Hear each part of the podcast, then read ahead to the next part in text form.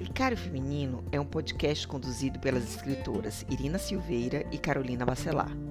Ele se baseia na livre interpretação da obra Mulheres que Correm com os Lobos, de Clarissa Píncola Estes. Aqui, as histórias funcionaram como medicamentos, numa espécie de farmácia literária. Cada capítulo é uma trilha para que mulheres encontrem seu eixo, exerçam com propriedade e coragem seu poder milenar e sua natureza selvagem feminina. Os capítulos do podcast são independentes e podem ser escutados sem uma ordem predefinida. No capítulo 11, intitulado O Cio, a recuperação de uma sexualidade sagrada, conheceremos a história Balbo, a deusa do ventre. Um capítulo curtinho que argumenta sobre a importância do riso para a plena vivência da nossa vida selvagem. Se quiserem conhecer nosso trabalho como escritoras, acessem nossos perfis no Instagram, underline ao nosso redor, underline e Carolina Bacelar Escritora. Sejam bem-vindas ao podcast Relicário Feminino.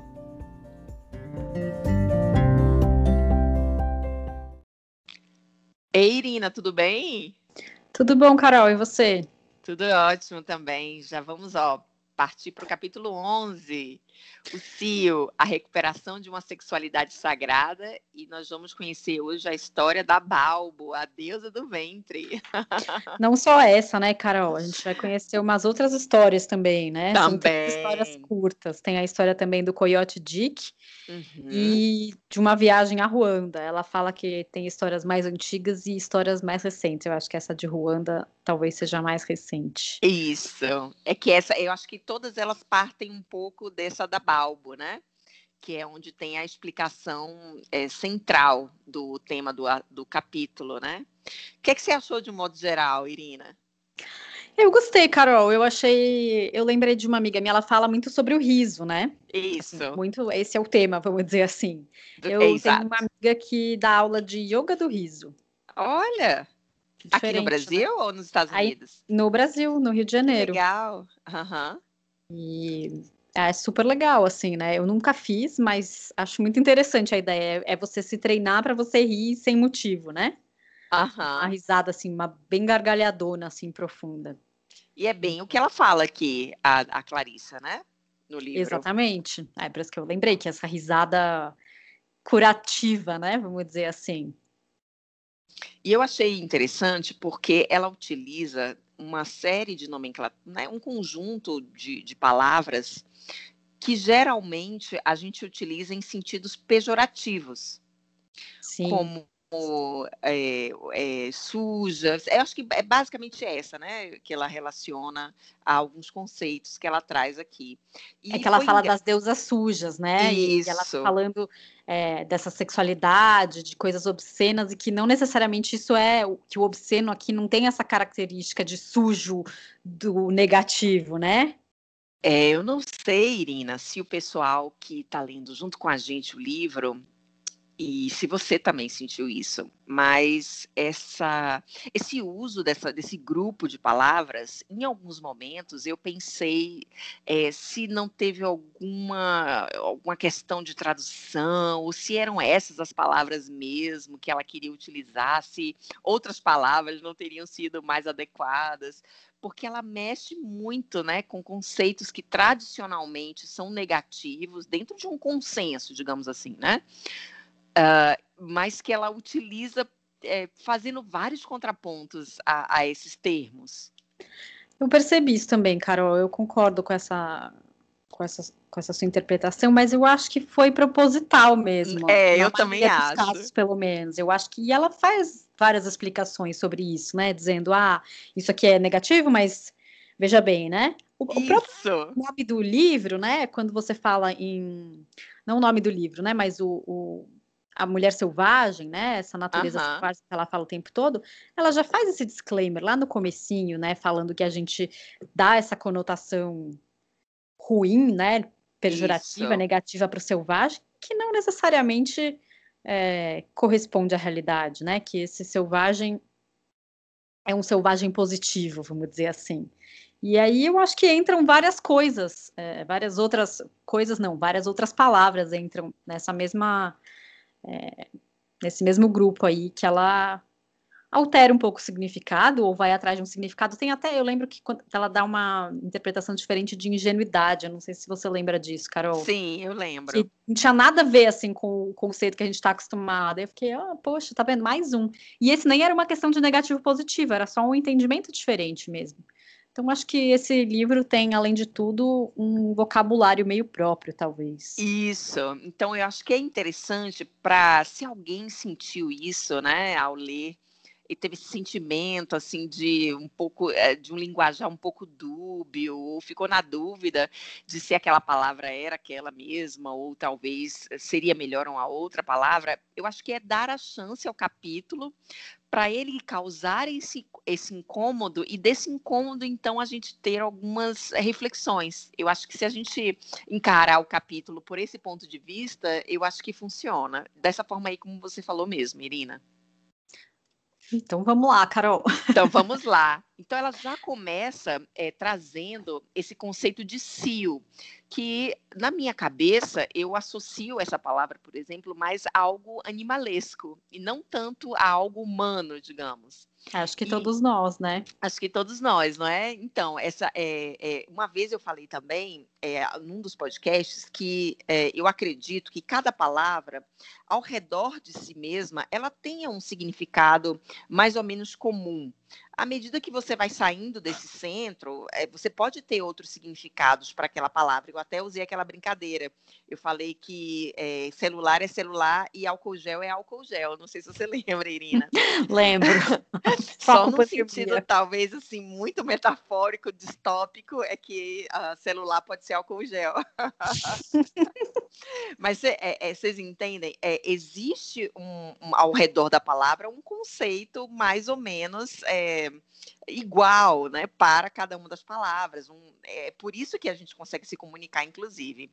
Então, ela traz logo no início é, esse conceito de cio, dizendo que ele seria uma espécie de fogo interior, cuja chama cresce e abaixa em ciclos. Então, é, não estaria necessariamente relacionado com uma relação sexual, que é talvez um primeiro significado imediato que a gente tem dessa palavra de cio, né?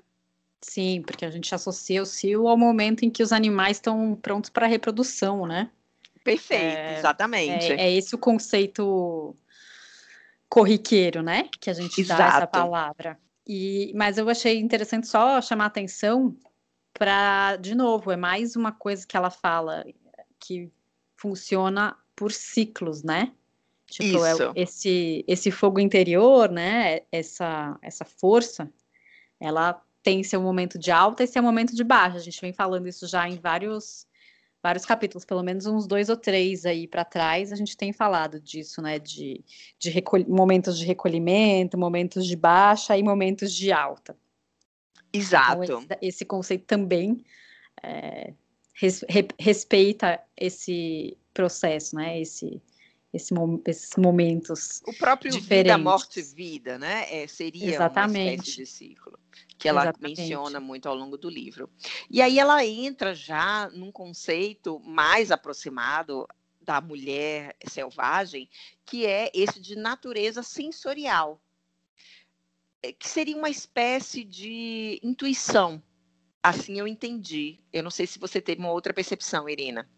Eu acho que é uma intuição, mas que é uma intuição que não exatamente a mesma que a vassalissa desenvolve, sabe, Carol? Aham. Uhum. Não é aquela intuição de alguma coisa na sua, sabe quando você tem uma coisa na barriga, assim, no, que te diz alguma coisa, aquele negócio no estômago, assim? Eu uhum. acho que não é uhum. essa a intuição, eu acho que é uma intuição mais da pele, que nem do capítulo da foca e da, da sim, pele. Sim, sim. É mais Concordo. nesse sentido. Enfim. E, e, de como nós, mulheres modernas, né, sofremos por não darmos assim tanta atenção a esse aspecto, digamos, mais natural, mais selvagem dentro de nós mesmos, mais próximas do que ela chama de alma e mais afastado do que ela considera que seria o ego, que é aquele ser mais adaptado à vida prática, né? Aquele que se chama Carolina, que se chama Irina, que tem trabalho, que tem família, Sim. enfim. Esse, esse, essa, essa figurinha aí que acaba sendo montada por nós para viver a vida prática. E aí ela vai falando para falar disso, né? Para falar desse aspecto, ela vai falar das deusas selvagens, né? Uhum. E ela fala, e aí que ela fala para a gente parar de, de dar, enfim, de entender o sujo com essa conotação de difamação, né? Quando a gente Isso. se refere à característica sexual de algumas figuras arquetípicas. E ela fala que o que essas deusas sujas trazem, né, o que elas trazem de obsceno, está relacionado à descompressão daquilo que está preso, né?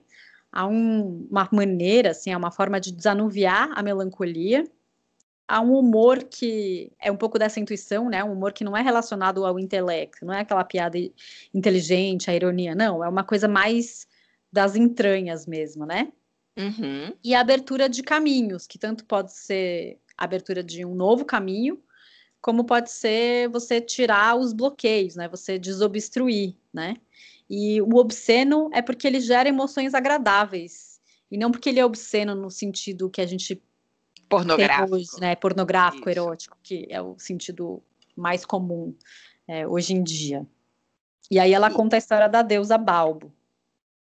Então vamos lá, conta aí para nós, Irina. É engraçado porque ela usa é, nesse, nessa história duas figuras que eu adoro, que é a história de Deméter e Perséfone, que são né, uma história bem legal. Mas a Irina vai contar para nós aí. Enfim, Deméter, né? Essa deusa da era a mãe terra enfim, ela tinha uma filha, a Perséfone, e a Perséfone estava, sei lá, dando uma volta ali e vê uma flor muito bonita, e quando ela encosta nessa flor, a terra começa tremer e abre-se uma fenda gigantesca, assim, e aí dessa, dessa fenda, né, lá do, do fundo do, da terra, vem é, o Hades, que é o deus dos infernos, e ele vem numa biga negra puxada por quatro cavalos, e ele rapta a Perséfone e leva ela para o reino das profundezas. E aí a, a mãe, né, da, dessa Perséfone, a Deméter, começa a procurar desesperadamente pela filha, sem sinal, sem pista, sem saber onde ela tá, enfim, e fica enlouquecida e ela começa no, em meio a esse desespero, ela vai, ela amaldiçoa os campos férteis e, e, ela fala que nada vai crescer, nada vai nascer enquanto ela não achar a filha dela, né? E ela fica nessa busca incessante e nada de encontrar. E ela entra numa depressão, assim. É, mas ela ainda tinha uma esperançazinha, vamos dizer assim, de encontrar a filha dela. E aí continuou nesse processo e um dia que ela estava exausta, querendo assim acabar com o mundo, aparece uma espécie de mulher dançando assim e se aproxima dela. E hum, essa é, era uma a fêmea que dançava era realmente mágica, diz a, a, a Clarissa, pois não tinha nenhum tipo de cabeça, seus mamilos eram seus olhos e sua vulva era sua boca. e essa era a deusa Barbo. Eu achei super engraçada essa descrição. E até pesquisei na internet. Depois vocês entram na internet, bota lá, Deusa Balbo, para vocês verem a foto dela.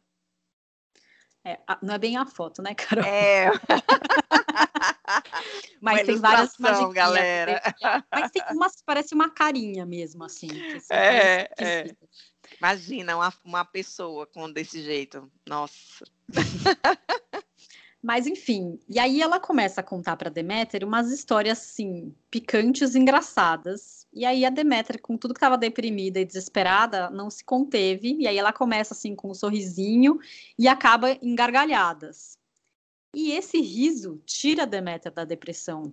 E aí ela ganha força de novo e sai procurando a filha com, enfim, um ímpeto ainda mais intenso e no final, ela acha a filha, a Perséfone volta para casa, as coisas voltam a nascer, os campos voltam a ser férteis, enfim, tudo fica resolvido, né?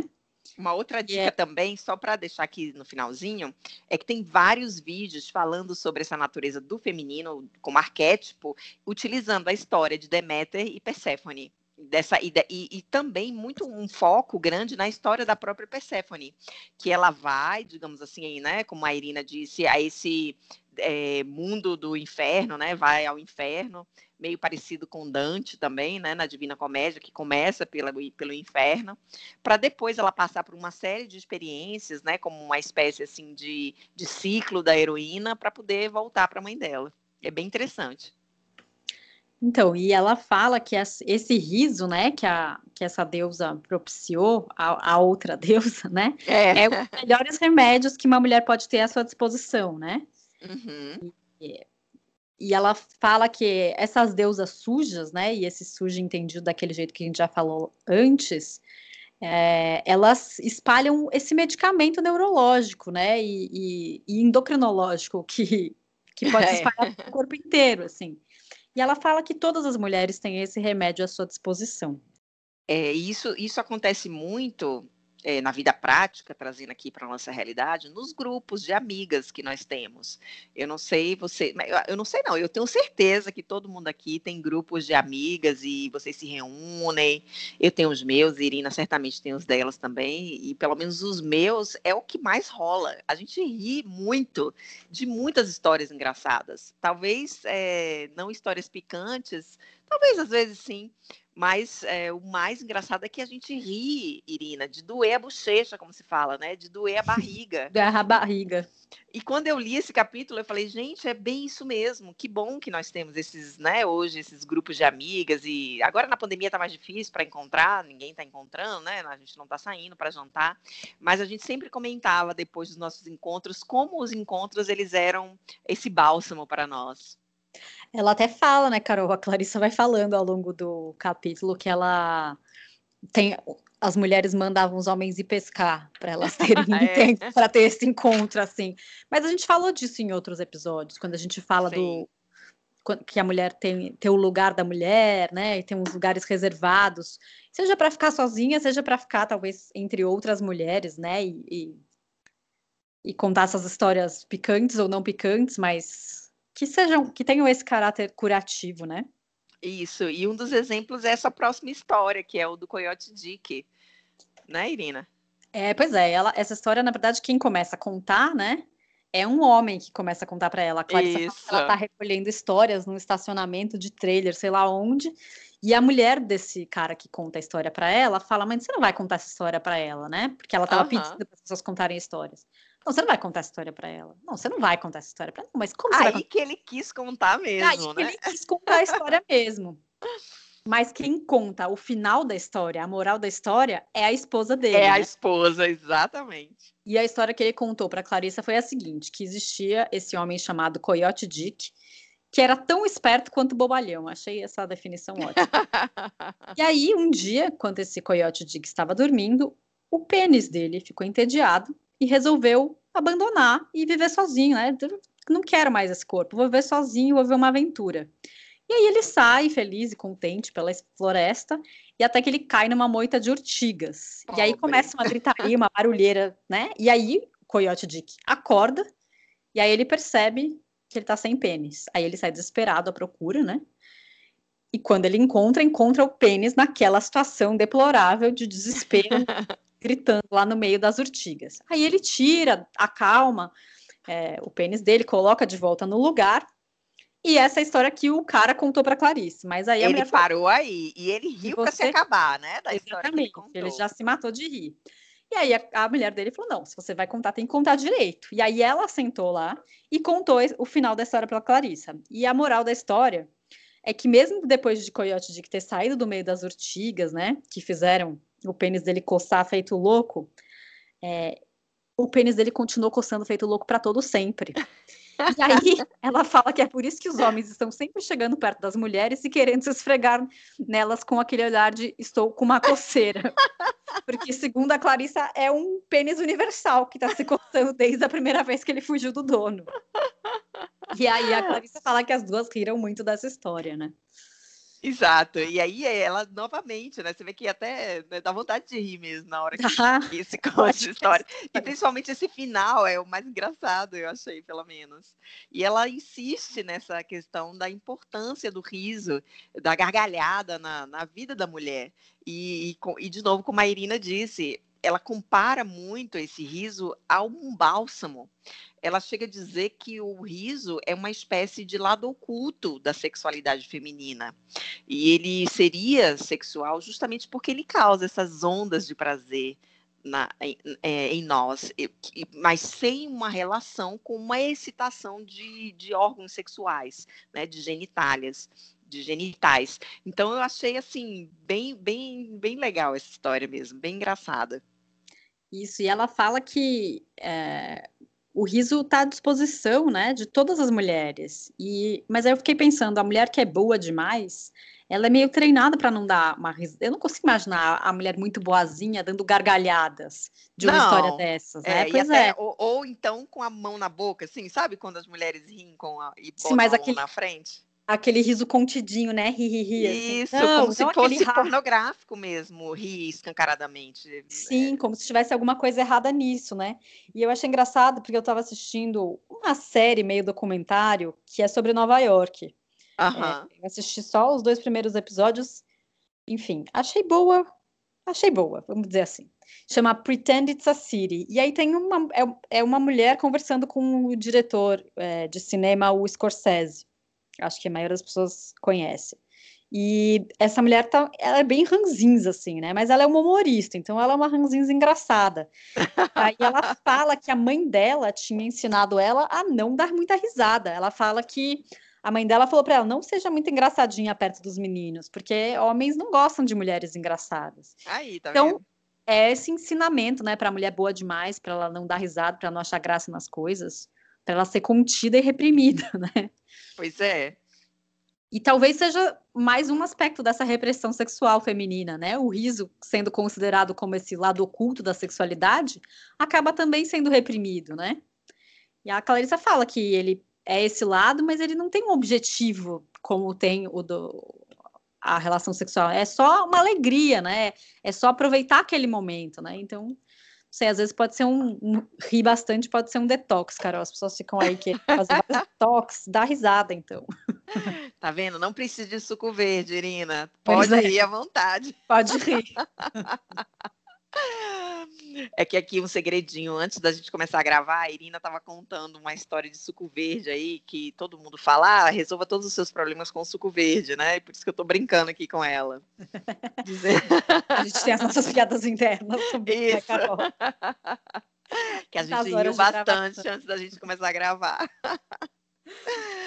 e aí ela conta uma história mais recente, é, mas antes dela contar a história, ela diz que ela tá com umas tias, né? A mãe dela e as tias num local meio passando as férias, e que ela percebe que um, num dado momento é, a família, né? Essas mulheres da família dela estão lá gargalhando, se acabando de rir.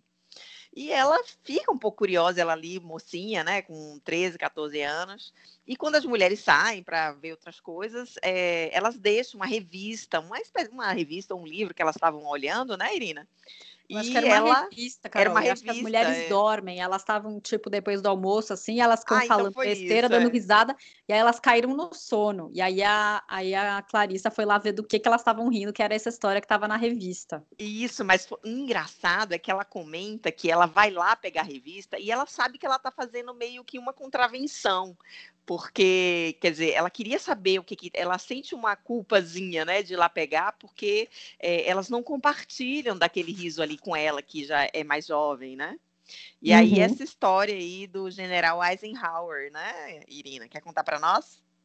Posso contar, Carol. Então, o General Eisenhower ia visitar as tropas em Ruanda, deve ter sido durante alguma guerra, né?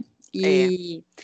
e aí o governador ficou preocupado porque as mulheres lá andavam praticamente nuas, né? Então ele uhum. chamou, né? Governador, esse governador chama o chefe da tribo, né? E fala: olha, as mulheres vão receber aí umas roupas e elas têm que se vestir para a chegada do general. E aí o chefe da tribo fala: beleza. E o governador arruma, assim, arranja lá umas saias e blusas para essas mulheres usarem. Aí no dia as mulheres falam: não, a gente não vai usar blusa, elas tinham achado as blusas muito desconfortáveis, não estavam uhum. acostumadas, né? Aí ele, o governador fica preocupado, ele vai lá, fala de novo com o chefe da tribo, o chefe da tribo não fala, pode deixar, eu vou conversar com a minha esposa, ela vai convencer as outras aqui. e aí, enfim, o governador falou, beleza, uf, tô tranquilo agora, né? E aí, na chegada do general, as mulheres estavam todas enfileiradas, usando só saias. E aí já é... foi aquele choque, né? Exatamente, já foi um choque. Época... E aí, mas eles tinham dito para elas que elas tinham que esconder os seios, né? Porque... Exatamente era por isso que ela tinha, elas tinham que usar as blusas. E aí, quando ele passa, para esconder os seios, elas pegam e levantam a barra da saia, assim. E elas cobrem a cara também. Isso. Elas ficam mais preocupadas em cobrir a cara do que qualquer outra coisa, né? E aí a Clarissa até fala que ficou imaginando que elas deviam estar tá rindo por baixo dessa saia que estava cobrindo a cara, e enfim. E desvelando tudo que estava por baixo, porque elas não estavam usando calcinha, gente. Exatamente. Pois é, e ela fala isso, que ela leu, que ela riu muito também, né? Depois de ler essa história. E realmente é, é surreal, assim, né? A história, muito engraçado. Mas é, ela... engra... é, engraçado, né? Como o, o que importa para uns é, é, diferente do que importa para outros, né? Assim, Com o governador e o general, sei lá, preocupados é, se as mulheres estavam. É. Exatamente. Enfim, quando tem tantas outras coisas mais importantes, né? É, até porque é uma cultura completamente diferente, né, da, da, da deles, especialmente, né? E ainda é. mais na, nessa, naquela época, né? Devia ser uhum. muito diferente do que é hoje também. Mas ela deixou uma coisa no final super legal, que ela atribui ao Jung, né? A, um, um, foi um médico, né? Psiquiatra, que tem uma obra vastíssima, assim, sobre questões relacionadas à psicologia. E ela diz assim, Jung observou que se alguém procurava seu consultório queixando-se por um motivo sexual, o verdadeiro motivo muitas vezes era mais um problema do espírito e da alma. Quando uma pessoa relatava um problema de natureza espiritual, muitas vezes era na realidade um problema de ordem sexual. então, é, isso é interessante, né? Porque é, é, faz essa conexão novamente entre o sexual, né, e o, a alma e o espírito, e, e com essa casadinha aí dos, dos opostos, né? Pois é, eu fiquei até pensando se isso aqui não entra naquela coisa que a gente fala sempre de equilíbrio, né? E que uma coisa não está totalmente relacionada à outra e vice-versa, sabe assim? Uma coisa é a mesma coisa que a outra e tudo. No Sim. fim, a gente Tá muito interconectado, né? E de novo, é aquela coisa de somatizar a doença, né? De, é, a gente é uma coisa só, né, Carol? A gente não pode ser enxergado assim, picotadamente. Não, e também a sexualidade faz parte dessa vida material. E talvez uh, fosse o que poderíamos talvez considerar como um desvio é um excesso de pornografia que a gente vê hoje em dia. Né? As redes, elas trouxeram coisas legais, né, a internet, mas ela trouxe também, a internet traz alguns malefícios, na minha opinião. E uma delas é essa vulgarização, é, essa banalização da pornografia. Eu acho que talvez isso não seja tão legal. Não, é. eu acho que isso desrespeita um pouco essa sexualidade natural relacionada à alma né, e ao espírito. Talvez uma sensualização de tudo também, né, Carol? Nada uhum. mais é só é, enfim, tudo tem um, uma graça, uma, uma alegria, graça, né? É, exatamente. E, e ela termina o capítulo falando uma coisa que eu achei legal, porque ela voltou a relacionar com a mulher selvagem, né? E com essa natureza. Então, eu vou abrir aspas aqui para Clarissa. Ela fala assim: no arquétipo da mulher selvagem, há muito espaço para a natureza das deusas sujas. Na natureza selvagem, o sagrado e o irreverente, o sagrado e o sexual não estão separados, mas vivem juntos como imagina um grupo de velhas esperando na estrada que nós apareçamos. É, legal pra caramba, né? É, eu achei legal que ela fez essa conexão com a natureza selvagem, né? É...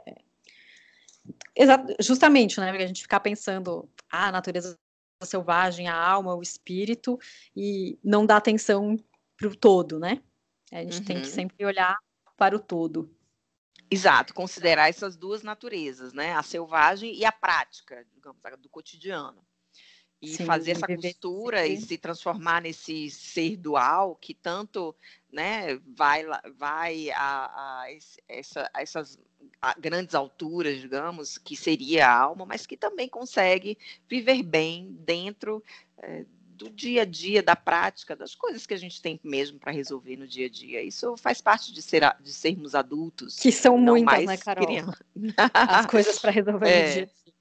São, mas fazem parte, né, da vida Sim, do adulto parte. e se a gente consegue dar é, uma maior compreensão, tendo em vista esse, essa outra parte mais ampliada que é a alma, eu acho que a gente consegue lidar com isso com mais facilidade.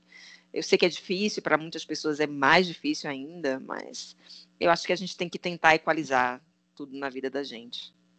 É, tudo, tudo são exercícios, né, Carol? Isso. Tentativa esse... e erro. E esse capítulo ele é curtinho mesmo, ele não é um capítulo longo, como o capítulo 14, por exemplo, que eu já vi que é bastante longo. E eles, é, após ele, vem o capítulo 12, né, que vai ser o próximo episódio, já um capítulo um pouquinho maior, chamado A Demarcação do Território, os Limites da Raiva e do Perdão. E a gente vai conhecer a história do urso da meia-lua. Acho que um tema bem legal também, esse da raiva e do perdão, bastante atuais, especialmente nesses momentos aí de pandemia. é, de pandemia e tanta polarização no mundo, né, Carol? Isso, isso também. Então a então, gente tá... se vê no próximo capítulo. Se vê não, né? Se ouve. É, pois é. a gente conversa. Então tá bom. Um beijo a todas e um beijo para você também, Irina. Até mais. Beijo, beijo. Tchau, tchau.